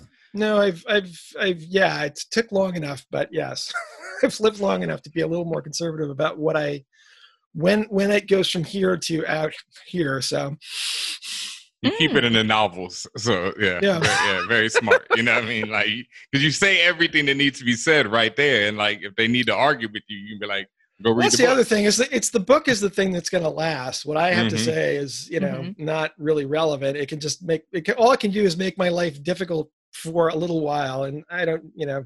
Eh. Yeah, yeah, yeah. Does uh you know does this experience with with Lovecraft and the fact that you know you, you- you're going to be working on your sequels does this make you want any other pieces of your or any other novels to be adapted to the visual medium?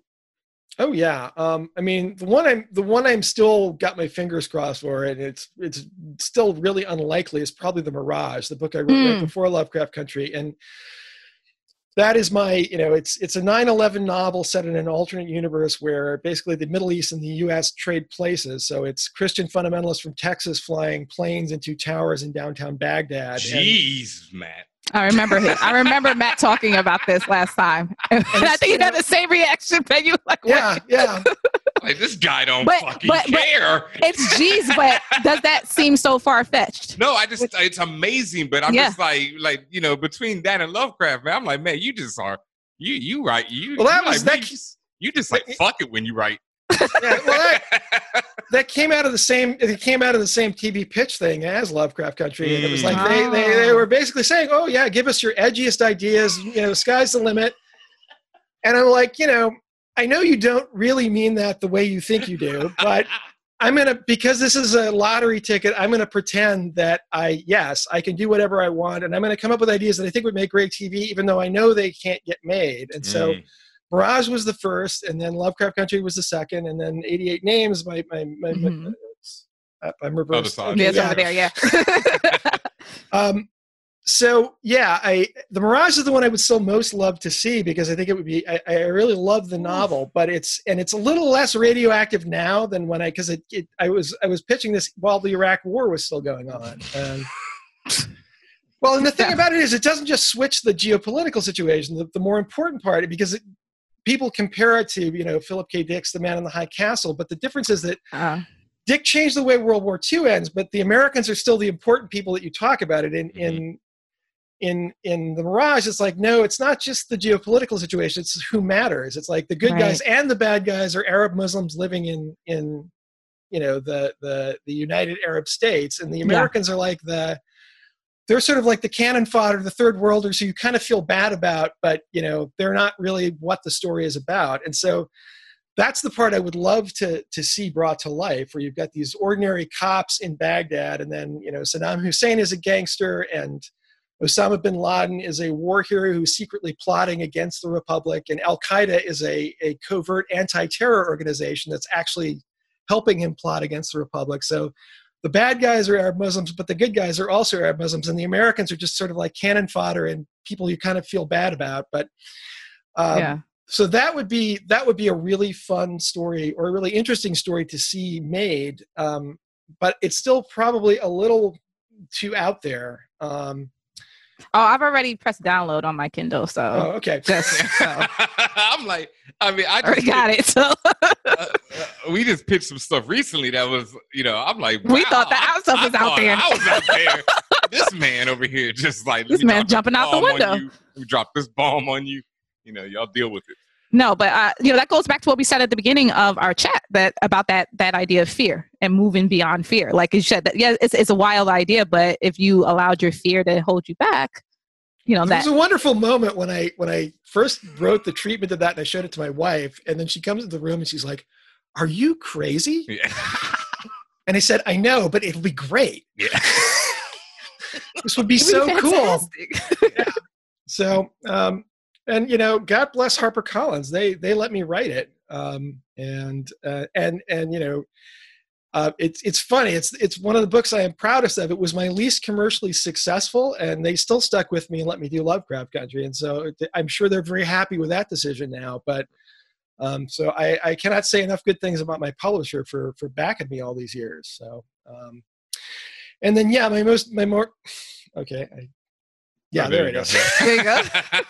It's- it's I, I, I, I do hope 88 names gets a home too, and I, that one's a little more palatable. That's the that just came out in March, and it's it's kind of it kind of got squashed by the pandemic in terms of there was no real book tour, and and then Mhm. um, and now it's been kind of eclipsed by Lovecraft Country. But I'm really happy with that one too, and that is um, it's about a guy named John Chu who is a a what's called a Sherpa. He's basically a paid guide to online role playing games, and it's set mostly in VR and he gets a new client who he comes to suspect may be the North Korean dictator uh, Kim Jong Un. And so this is all set in VR where everybody has total control over how they look and sound. So um, adding that to all the, the, people, all the people he's dealing with, including you know not just the Kim Jong Un guy, but his his coworkers and even his ex girlfriend are people he's never met face to face. So it's this real guessing game of who am I really dealing with? What do they really like? What do they really want? Like, you know, if somebody tells you their name, you can look them up on social media, but social media lies too. So it's sort All of yeah,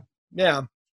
So it's that's that's a little more light than than Lovecraft Country and the Mirage, but it's it's a lot of fun, and I had a lot of fun playing with identity and and uh, you know the and it, it's also a way to sort of pay off my my years of wasted time playing video games. So I use my expertise. Never there, my wasted nerd- time. Never a My waste. nerd expertise, yeah. Matt, do us a favor and protect your mind, please. Keep yourself playing games, staying sharp. We need these ideas. We need these stories. We need thank all you. of this. Seriously, like I'm because you see, like we're, we're sitting there like laughing, like doing the evil genius laugh because like th- this is right up our alley, and this is right up the alley of a lot of people. Um, and the fact that you want to go there, like that matters.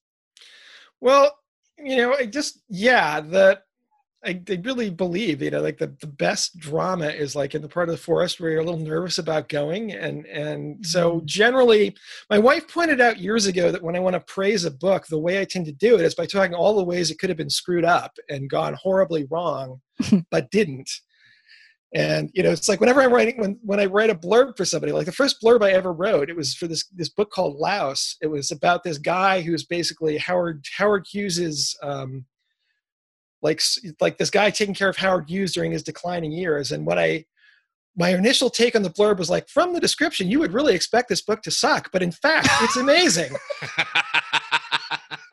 and and the the author of the book to his credit loved that blurb. His editor is like can you give us a different version of this? Yeah. and so yeah i gave him i gave him a more a more relaxed version of it. But that's really yeah if if i'm thinking about a book idea and i i start to think to myself you know if i screw this up it's going to be horribly embarrassing. But the flip side of that is you know if i don't if i if i don't get lazy and if i make sure to do it right it'll probably be really cool. And that's generally proved true. So i i like ideas that make me nervous and the books that tend to i tend to love the most are the ones i was most concerned about going in but you know i've part of it is I, I have a good sense of when stuff is working and and if i'm not sure i can always talk to my wife you know she's a good first reader and um and i i owe a debt to my mom when i was a kid because she was she was very supportive but she was also not afraid to argue when she didn't like stuff that i did and so i i kind of after you've argued with your own mother about you know the, the profanity and the blasphemy in your work it's like Mhm. internet commentators just aren't that scary and it's easier to sort of hold your breath and go okay i'm going to just jump and see where this goes I love it. Yeah. All right. Well, Matt, you have survived the interview segment, but as you know, we have our BRAP segment, our rapid fire questions. Sure. And you've done them before, but you know, we've got a few change ups, some, okay some specialties right here. mm-hmm. Mm-hmm. So uh, let's start off with a familiar one, maybe. Uh, Luke Cage or Black Panther? black panther i wish it were otherwise but I, yeah i was not as happy with the are, are, are we talking wait are we talking about the the character or the the the netflix series The character, the character, but from any any version of that Uh, I'd character. probably still go with Black Panther, but I yeah, I Mm. really I really wanted that Netflix Luke Cage to be better than it was because it just seems like such a cool character to do stuff with, and I would have gone different places with that one. But anyway, Heard. All right. Lex Luthor or Doctor Doom? Luther Mhm. again, probably because I've just never seen a good Doctor Doom. But yeah, Yeah. When you think about it, like um, visually, like Cartoons, not even like there's yeah they they played him to the left in the in the cartoon. So yeah they haven't yeah. Mm. All right. Yeah. Okay then. Uh, the Falcon or War Machine? hmm, yeah, probably the Falcon. Falcon. Okay. Um, you're a gamer. RPGs or platformers? So talk- RPGs. Yeah. Mhm. What's your favorite would, be, RPG? that would be my that would be my first pick as far as as genre, but platformers are like one of my least favorites. I, ah, I, I for that kind of for that kind of action, I think I'd probably go with RTS rather than. Rather Oh! than platformers. I what RTS watch- are you playing? Um, the the one I still played? go back to is is uh, Supreme Commander Two because it's got these great visuals where you're just blowing crap up. I love the. I love cool explosions, and then um, uh, there's a there's a there's a series Creeper World that I've been playing a lot of. I'm playing the Creeper World three a lot lately. In fact, just today. But um, and they've got a, a Creeper World four is coming out shortly. So those there's something about those that just really uh, really get me. Um, RPGs, I mean, I probably the one I'm I'm still I'm still like World of Warcraft still has a very you know deep place in my heart. That, but um, although I found it was funny, ironically, after finishing 88 names and going back, I realized that uh, it, the, the learning curve to get back into it when you've stopped playing for a year, it's like just to Mm. configure my my heads up display. I'm just like, oh god, it's a hassle. yeah, I don't think I want to do this anymore. So it's it's kind of funny that I felt like I've, I may have outgrown that particular one. But um, anyway, That's all right. Good good answers though. All right, let's see. This should probably come up. Superman or Batman?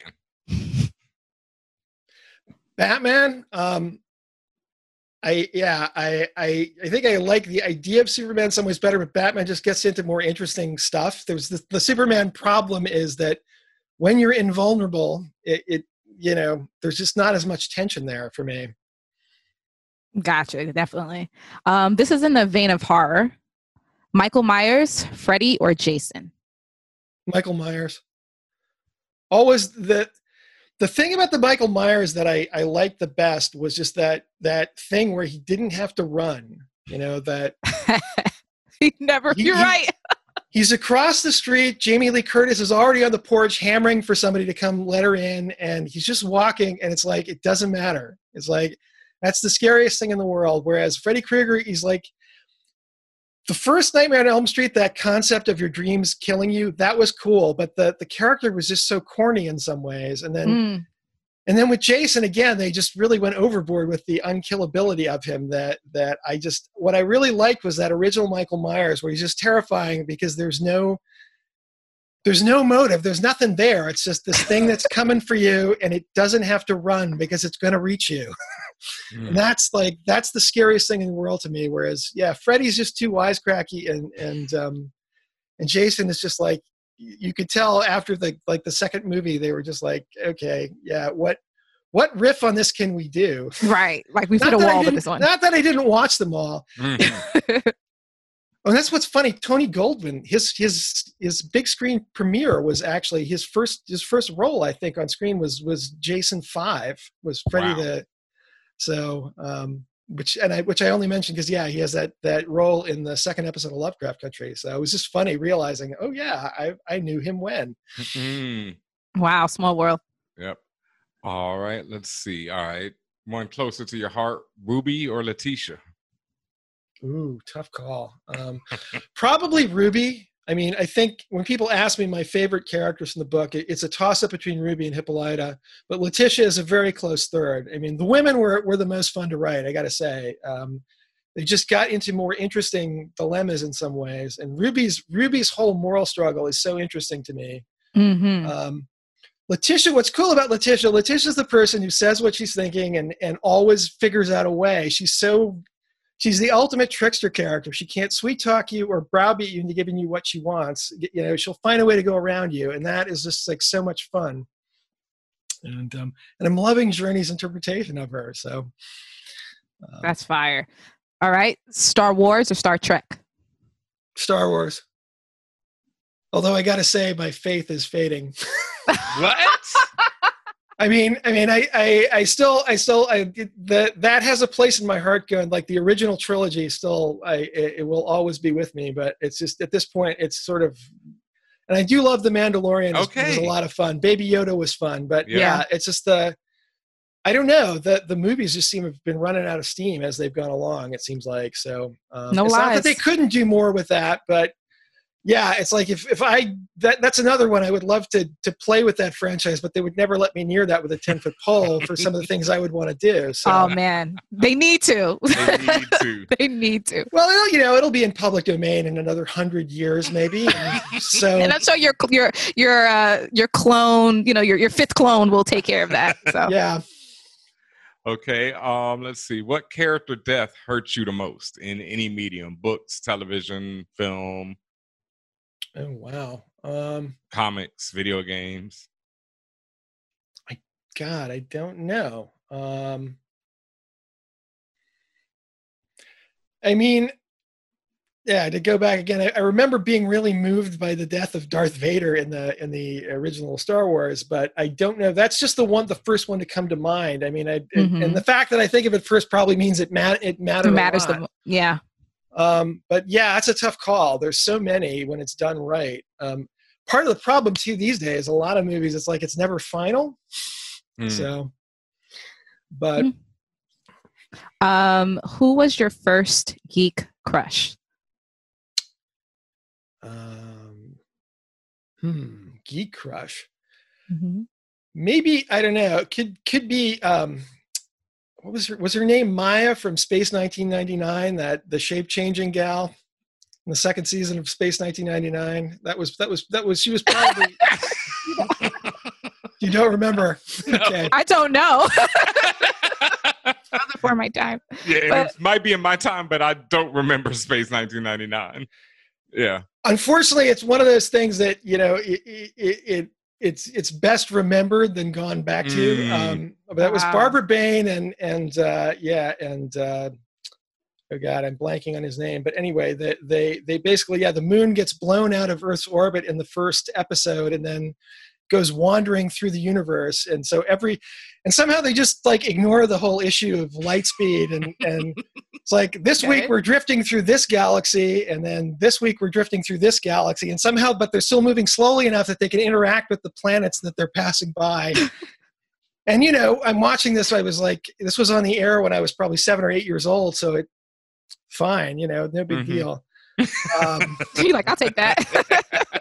but yeah that's that's something i would love to see somebody reboot that and just come up with with like a, a, a way to make that work that wasn't so ridiculous and didn't remind you know didn't require you to just ignore common sense but because it was a fun concept. But yeah it's it's actually it's on um it's on amazon prime right now. So you can if you want to check it out it's like but unfortunately the yeah the dialogue's not great. The acting's uh, yeah they're, they're okay but um but the main thing is just they've got cool spaceships and yeah um and then maybe um maybe cassiopeia from the original battlestar galactica i thought she was she was hot too so yeah back in the day. Yeah, there we go. I got that. Now, bat- the original Battlestar, yeah. okay. and of course my my first first love i don't know if this quite falls into geek category was was uh, olivia newton-john and xanadu i mean oh, yeah.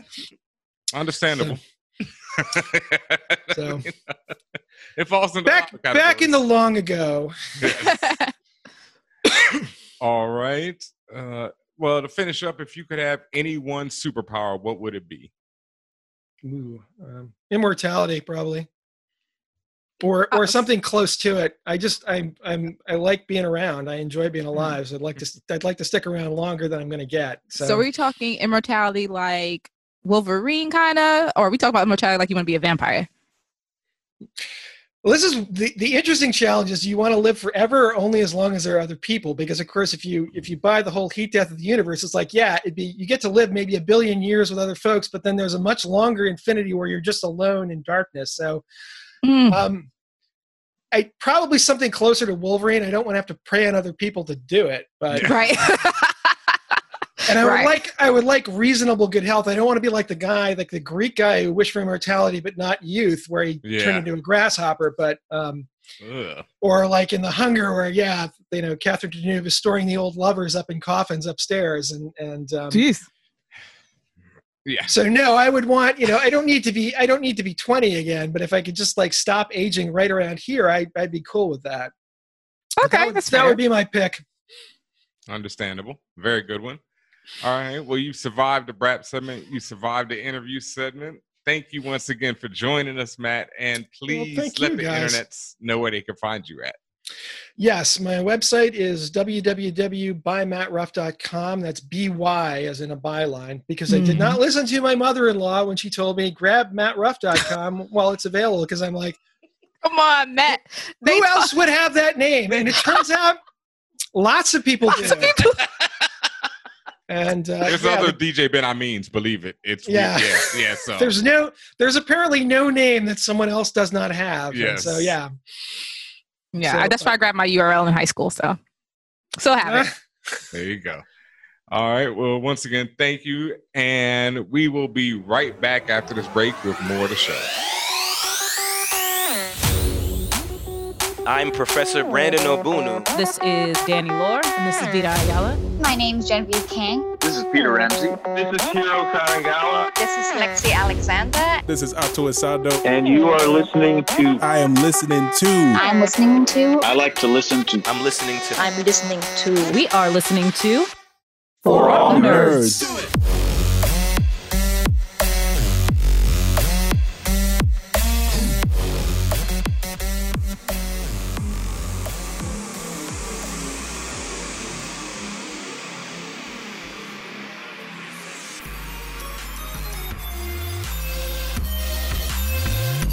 What's up, y'all? Welcome back to this episode of the For All Nerds Show. And thank you, Mr. Matt Ruff, for joining us again for yet another legendary interview. You know, I'm gonna say it right here. You can just call that one legendary. Put it in the books. It's another classic.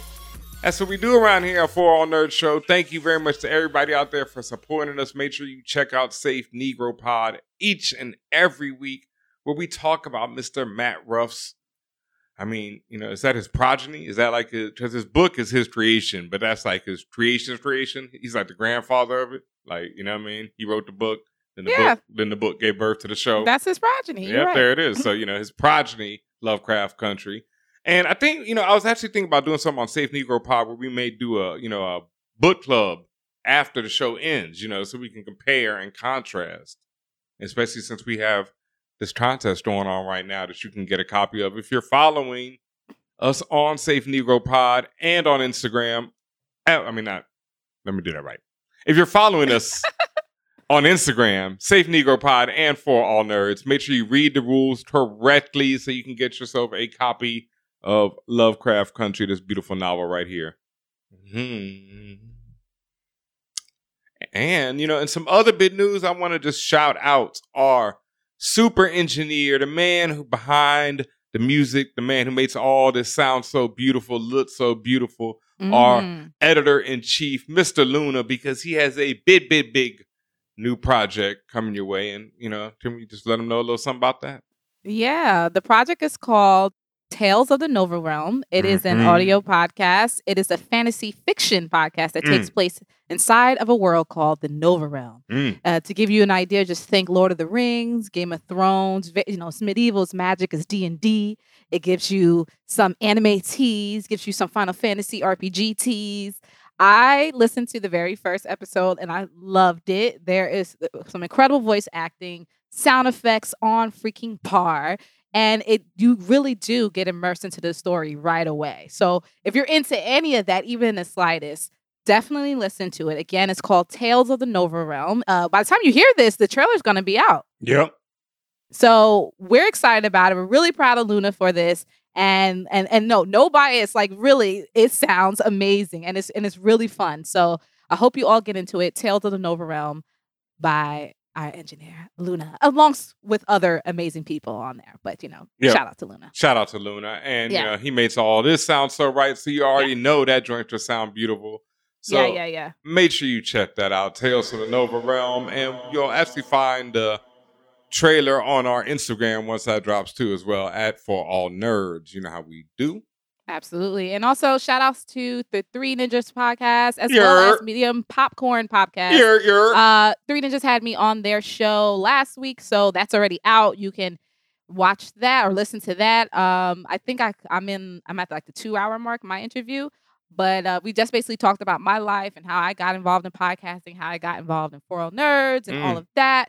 And then Medium Popcorn we just recorded, so that should be out soon. Um, I don't know if I'm supposed to tell you what movie we talked about, but basically, Medium Popcorn is about people who spoil older movies, but we kind of talk about it, you know, have some jokes about it, our, our own viewpoints, and it's pretty fun. I have a great time with them. Can Um, you I give was us a on hint? before. Uh, it's a Spike Lee movie. Okay. Old Spike Lee, new Spike Lee. Oh, Spike Lee. N- Okay, I saw asked. All right. okay. Yeah, I mean, yeah, because I don't want to go too far, you know, because he ain't got that many. So it's like after a while, you can start narrowing it down pretty quick. Yeah. Yeah. L- last time I was on, it was like a couple of years back, whatever, and we did Jungle Fever. Um, Pre and that was my Jungle Fever, time- post Jungle Fever. No, like actual Jungle Fever. No, no, no, that, no, that, no, that, no. What I'm saying is your is your the new one pre Jungle Oh, or post Jungle. What year did Jungle Fever come out? Ah, I hell if I know. Is that 90s or 80s? I want to say like 91. 90 or 91. Because that's after Do the Right Thing. So yeah, that's like 90, 91. Okay, the movie we did this time is pre Jungle Fever. Oh, okay. Okay. Yeah, Oh, so those you- are your those are your hints. the hot ones. You getting into the, The hot Spike Lee, boy. You getting into the the Spike Lee. You know, that's like the yeah. That's that's like Those are your yeah. hits. Uh, listen to Medium Popcorn Podcast. Thank you, Justin. Thank you, Brandon, for having me on. Appreciate it. And that is it. But we gotta go into one of our favorite segments. Word up. I, and shout out to Medium Popcorn. I need to come on there. That sounds hilarious and great. And I need to hear this Three Ninjas podcast as well. But now it's time for, really quickly at least. I mean, not really quickly. It never is. Quickly enough. Yes. The Geekly Asked Questions. It's extra. Where we answer any and all questions that you send into us, you can hit us up, contact at forallnerds.com or uh, Instagram or Twitter's at for all nerds. Ask us anything, it don't matter, geek related or nah, whatever is on your mind, just hit us up and ask us. But when we, since we're going to do this quickly, what do we have up first tonight? First up comes from Jacob C. They write, Thanks so much for everything you do. Can't get enough of the podcast. Thank you for listening. Salute. I was I was wondering if either of you are into science fiction, fantasy books as much as television and movies, and if y'all would ever do a segment on upcoming or recently published books. Mm. Uh, potentially, yes. Uh, Mhm. we do do whole podcasts. The Safe Negro podcast show is one of them. Yep. Um, Castle Black was another. Um, but yeah, that, that's definitely something we will entertain. Uh, what are some of your favorite books in the genre that have come out in the last few years? Uh, Ooh, I mean, Lovecraft Country is one. yeah. Um, I'm I just got started on the Water Dancer by Ta-Nehisi Coates. Yeah, because we got we were gifted that book. Yep, I just started it. I got a couple chapters into it. I'm feeling it so far. Uh, The Children of Blood and Bone. Yep, I haven't read that one yet. Um, but I'm hearing that it's really good. Um, eesh. From the Mm-hmm. Well, last few one- years, it's tough for me. I'll the be last few honest. years is tough because I always fall back on too because I like rereading Octavia Butler, so Yeah. I, I I'll read that forever. Yeah. Um, the the next part of it goes: How do you feel about George R. R. Martin's performance at this year's Hugo Awards, and do you buy his apology? I think we talked about this before. I didn't even know something happened, but uh, d- do you think that he was throwing shade, or do you think he's really that clueless? All the best, Jacob C., aka Senator Markey, a- oh excuse me, Senator Markey Mark, aka Palpatine Fiction. I, I was Oh, trying. there's one more. There's one more. Okay. AKA Victor Von Dune 2020. D U N E Dune. I'm not mad at that last one, but I'm not I, mad at it. I was, I was still trying to figure out Senator Marky Mark, and then Palpatine Fiction really got me. So I, I was still trying to figure out what the hell is Senator Mark, Senator Marky. I don't. Well, I don't know who Senator Mark is, but you know Marky Mark. oh, obviously uh, I know yeah, that. But, The Fun Bunch, baby. Okay. I- Okay. So, No, like you, said, I you- did, you ever know about when Eminem was like when he's on uh TRL with Marky Mark? Well, and at that time it's Mark Mark of Wahlberg, and he's like, "Let's all stand around in one fun bunch." And Wahlberg wanted to punch the shit out of that man. Boy, it was so great. Oh man. See, I, I missed the context on all of that. yeah, because you know, it's Marky Mark and the Fun Bunch was his. Oh, that I, was I didn't know that. That was the name of his corny ass bullshit group. You know, so yes. Oh, So when Eminem brought it back on him, he was you know hurt. But you know, truth hurts, bro. Lovely. Uh, like I said, I wasn't 100% sure what happened, but I did go do some research and, and found out what George did. Um, um, I'll just hear some highlights of what George R. R. Martin did. Tim, do, do we have just to? real, just such- real quick. Uh-huh. He All right. pronounced several of the winners' names, including the one of the winners, Rebecca F. Uh, Kuang and FIYAH of Black Quarterly Magazine.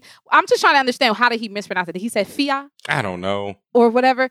Uh, he promoted the work of, you know, and the legacy of obviously super racist authors, amongst other things, and basically downplayed other people's winnings to say, to, to do anecdotes about his own life. I, here's my thing.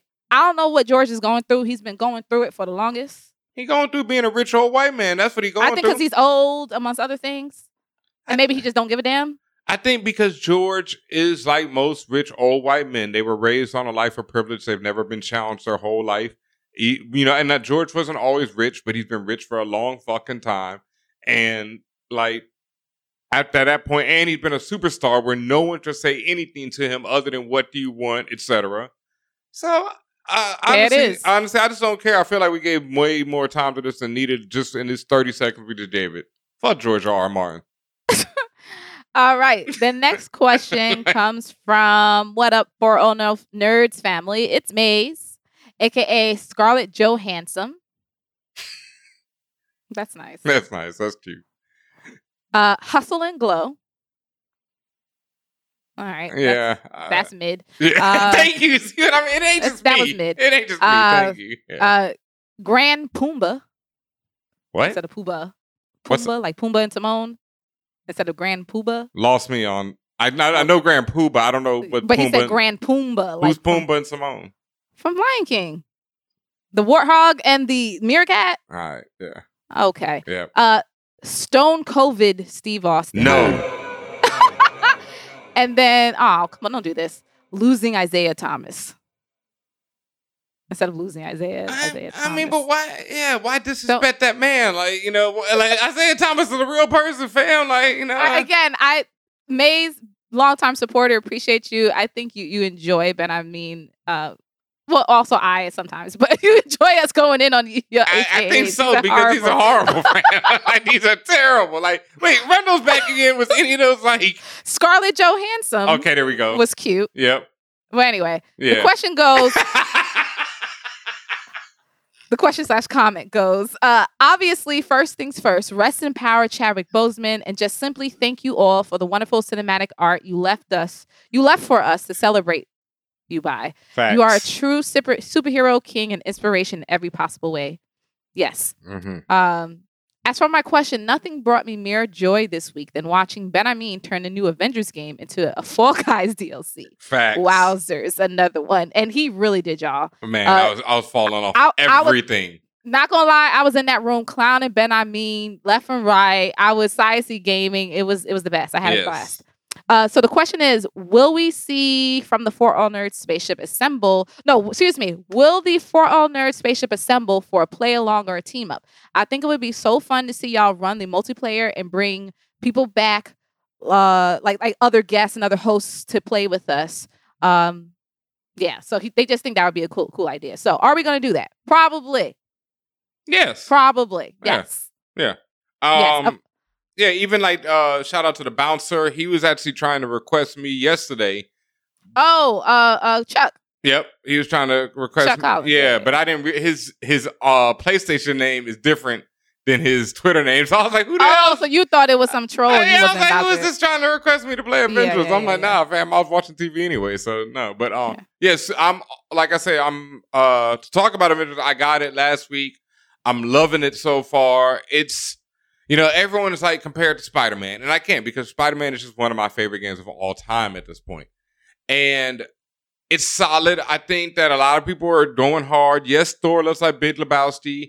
Uh, Tony, Tony, That's what I said in the Tony. Tony Stark straight up looks like your man's um Shia LaBeouf. Um, These are the off-brand great value voices. So, but I like the and voices. it's good voice. And let me be Yes. clear, it's good. It's good. Yes. like because great Brian Van stuff be good. Yes. You know the, the the Target brand stuff, the Market Pantry stuff be good, but Yeah. it's not what you're used to. Let's give them So- Target. Let's give them Target. You know, okay, yeah. Target Target Yes. Market Pantry brand because it's a little higher class. Yeah, give It's, Target. tar- it's, it's Market Pantry brand uh, voices for the for the characters, but it's still good. yes, You definitely. know, not the original. But, no, not the original. bad. Yeah, you know, this ain't Foley's. or Ma- this, even. This ain't Macy's, fam. You know, I mean? this ain't It costs, Nordstrom. it costs your Yeah. likeness costs a lot of money when you're uh, RDJ. Yeah, you know, this ain't Nordstrom, bro. You know, this ain't Saks Fifth Avenue. This ain't none of them joints. No, this is motherfucking, you know, Target. Yeah, but but it is solid Target stuff. You know what I mean? you Like, hating on Great Value brand, yo. Walmart brand don't be bad. What is Great. Value brand? I don't even know Great Value That's brand. Walmart's. That's Walmart's. Oh, that's uh, like no Walmart's frills line. brand. Okay, yeah. I, I, yeah, I just, like Market Pantry is Target's line of food. Oh, I did not know that. I've never paid. I bought it, trust, but I've never See, really paid. Yeah, and it oh, was tasty. Oh, don't- couldn't even tell the difference. please believe it. You know, like come on, I'm a Target. Like I grew up in Target. My, I mean, my boy got locked up one time. You know, because we was in Target. You know, doing things. You know, but Avengers, things happen. Yeah, fire Oh, game. yeah, I game. love. I love watching you. Yes, Yes. Ben. I mean, was falling off the fucking board every Everything. five seconds. However, when he did get into the controls and all that stuff, pure fire. Pure fire. He was killing the game as Hulk, killing the game as Cap. Just going in, and it looks good. Like from a graphics perspective, it looks really good. And as as Maze mentions, lots of multiplayer aspects, or or, Mhm. or or you know the even the, just the general team up. If you if you're playing by yourself and you get to play as multiple characters, it's really fun. Yeah, um, like so far I haven't really played with other people too much. I did one mission with some rando who I didn't know, and it was cool. But other than that, I've been letting the computer control my teammates, and that's really ill because it when it gets just going, it gets going. You know, it's like you got Miss Mhm. Marvel growing, you got Iron Man calling down the Hulkbuster uniform. I've been whooping Black Widow's my new favorite on the low. Yo, she goes in. I put in Oh, I was laughing when you finally figured out how to do that 22 piece with her. Yo, I've been putting in them work with Widow now. Like I got these auto pistols. It- yeah, but it's ill. Like the the tree stills for every character is dope. It's like it's a solid game. And they say what I've heard from uh, Square Enix, and shout out to them for sending us the review copy bidlets, is that they're talking about um supporting this game for the next ten years. Damn. Like, yeah, like all the characters. Like uh Spider Man is a PlayStation exclusive for some reason. I think that's because of the whole Spider Man deal with PlayStation. But Mm, he's coming soon as an add-on. Yep, as an add-on character. Uh both Hawkeyes, Clint Barton and Kate Bishop are coming. That's to both systems. Black Panther and I want to say Hank Pym because Hank Pym is in the game already. He's just not a playable I want to play as Hank Pym so I can do the go like because I could do the big Hank Pym, and the little Hank. Yeah, I want to see the little because there because you already got a big Kamala. Like when Kamala goes big, you already get that feeling. Oh, you do? You don't think they're Oh. gonna do that with uh? Oh, they gonna do big g- giant man too, but I want to see the Man. small because that's you know like I've already seen the big with Kamala, so I want to see. Oh, would they let you like become small and then like go into like the the mechanics of an enemy's I gun or something, for example, and then you could like say you could fly into their tank and then pull some wires out and then fuck that Mm. tank up. That would be insane. But long story short, yes, we Yeah. are going to do ensemble play Mhm. for sure. I am going. I'm absolutely going to play. I will figure it out. Is it cross platform? That's one Uh, question I I don't have. know. Yeah, I don't If know. If it's cross platform, then I can just get it on Steam and then rock with you. Yeah, I'm not sure, So. but fi- we'll find that out. But yeah, that's a, that's a good question. But yeah, like I say, ten years and all the characters will be free. They said Black Panther. I know the both Hawkeyes, and I want to say it's Ant Man, but those are all coming like very soon. And like I can't wait to see how they do Black Panther or even Spider Man. Because Black Widow kind of plays like a Spider Man, but not as that. So I want to see how the difference. And then I just got the Captain America, and this dude can double jump and wall run. So he got shit that Black Widow can't do. So it's like each character is really distinct. You know, it really feels like like when you were with Thor and you were swinging that millionaire boy, it is a problem. Like Mm. Thor is a problem. That man, kunk, and that feel, that noise, is kunk. I like your sound. Oh man, it feels. That's one thing. Like shout out to Charles Pulliam. He was pointing this out because the the Avengers, like you're fighting a lot of robots, but there's some human spurting, and them dudes scream.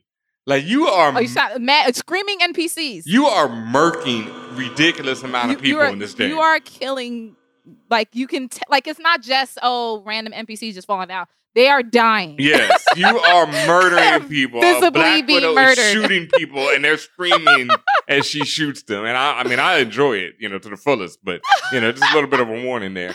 Murder, death, kill, homicide, Yeah. violence, violence. I'm like, damn, these Avengers cold blooded boy. It's been a rough five years for them. Amen. Yeah. Amen. Collateral damage. Uh so that is the end of Guac. Thank you, Maze, for your question. Thank you, Jacob. If you all have a question for us, could be about gaming, geek and pop culture, anything around that realm, or even outside of that realm, uh, or you just want us to flame your AKA names, hit us up. Contact at forallnerds.com. That way you can email us, or if you have a longer question, or if you just want some privacy. Otherwise, you can hit us up on the socials at For All Nerds. You can tweet us or send us a note through IG. And if you are on a special tier on Patreon, patreon.com slash For All Nerds, you could guarantee guac questions. You can ask us them at any time. We will answer them anytime. and we will make sure that we salute you. So thank you all. Appreciate it. hmm And like we said, make sure you are following us on twitch.tv slash for all nerds. So not only can you see beautiful, you know, live presentations of the show like this, you can also catch me DJing. You can catch me playing video games. You can catch Tatiana over there, you know, playing some video games, talking her shit, doing all that type of stuff. So, you know, make sure you are following us over there, twitch.tv slash for all nerds. And you know, when you when you got hop on, I'm asking you, you know, I'm putting you on the spot right now. Happy 999 Day. You know, 21 years ago, the Dreamcast was released. Wow. The best system ever. Lies. Ever. The Mm. most underrated system. There, I, I'll, I'll give you that. I don't think that system had GoldenEye on it though. Oh, shit. Fan Bros. F-A-N-B-R-O-S.